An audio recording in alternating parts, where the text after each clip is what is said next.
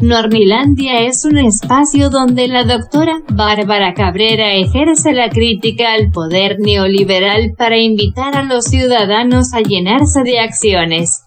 Los invito a escucharla y a seguirla.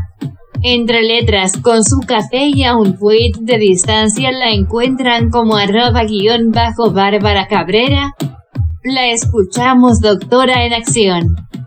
Los devaluados del sexenio la oposición no hace más que denunciar, criticar, cuestionar, insultar, pero no hay imaginación ni talento.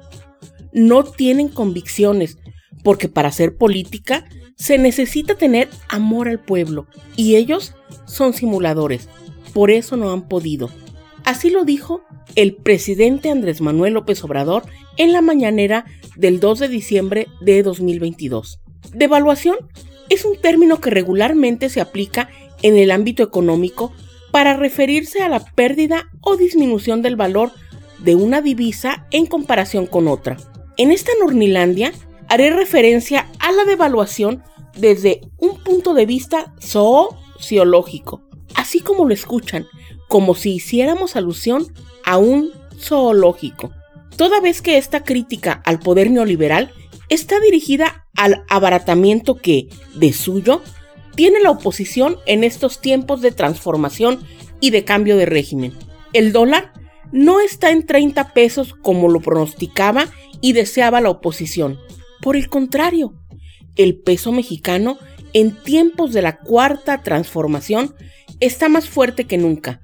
Así que los únicos devaluados en este sexenio de la cuarta transformación de la vida pública de México son los integrantes de la minoritaria y ruidosa oposición moralmente derrotada. No nos hemos convertido en Venezuela, como alertaban los opositores. Actualmente vivimos tiempos estelares con un cambio de régimen que de manera paulatina va rescatando este gran país, mientras ellos, la minoritaria oposición, se desvaloriza cada día más. Dice la oposición en cada foro que puede que estamos en una dictadura. ¿Qué dictadura tan extraña que enarbola la libertad de expresión y otorga libertades, así como derechos de nueva generación? La aprobación del presidente no baja del 70% a nivel mundial. Superen eso integrantes de la decrépita y despreciada oposición. El salario mínimo tendrá un incremento del 20% en 2023 para llegar a los 207 pesos con 44 centavos. Tómese en cuenta la ruta que ha seguido en esta época de transformación.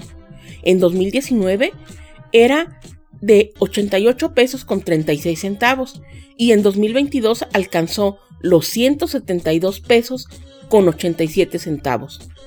De esta manera, los Claudios, los Calderones, las Lilis, los Alitos, los Anayas, las Margaritas, los Cuadri, los Fox y personajes impresentables por el estilo son los grandes devaluados del sexenio. Y es así debido a que, en vez de razonar, reaccionan. Vociferan en lugar de dialogar.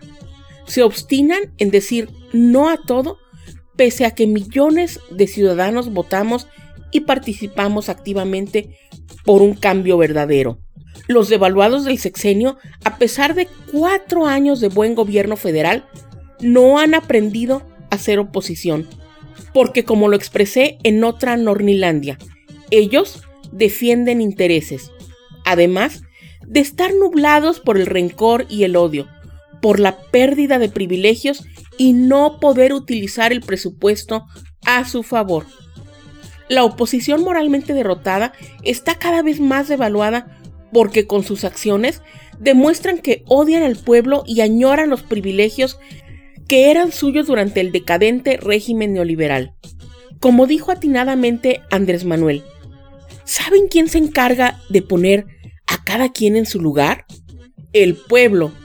Así que desde aquí, digámosle a la oposición moralmente derrotada que ellos son los indiscutiblemente devaluados del sexenio. Es todo por hoy. Hasta la próxima, Nornilandia. Los invito a intercambiar puntos de vista acerca de estos temas. La encuentran entre letras, con su café y a un tweet de distancia como arroba guion bajo Bárbara Cabrera.